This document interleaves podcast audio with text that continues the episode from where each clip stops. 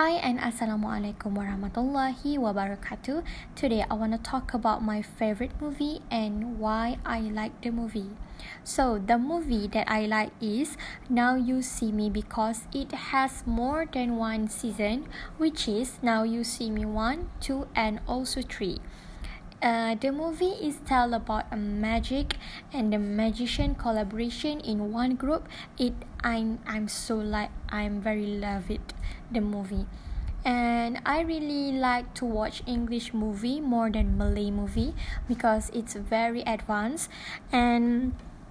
Uh, now you see me give a lesson to the audience that's why i really really love it so much so it helped me in my english pronounce more good before this. So thank you.